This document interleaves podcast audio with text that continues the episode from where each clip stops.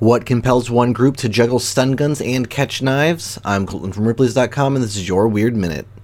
Mike Lunzer, a dyslexic juggler who still has trouble telling his left from his right, joined Jason LeMay, a world champion combat juggler, along with Caleb McEwen, often described by some as the best knife thrower in the world, to form the daredevil trio called the Danger Committee.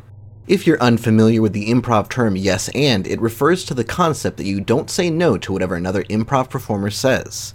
Instead, you add to whatever they say, no matter how outlandish.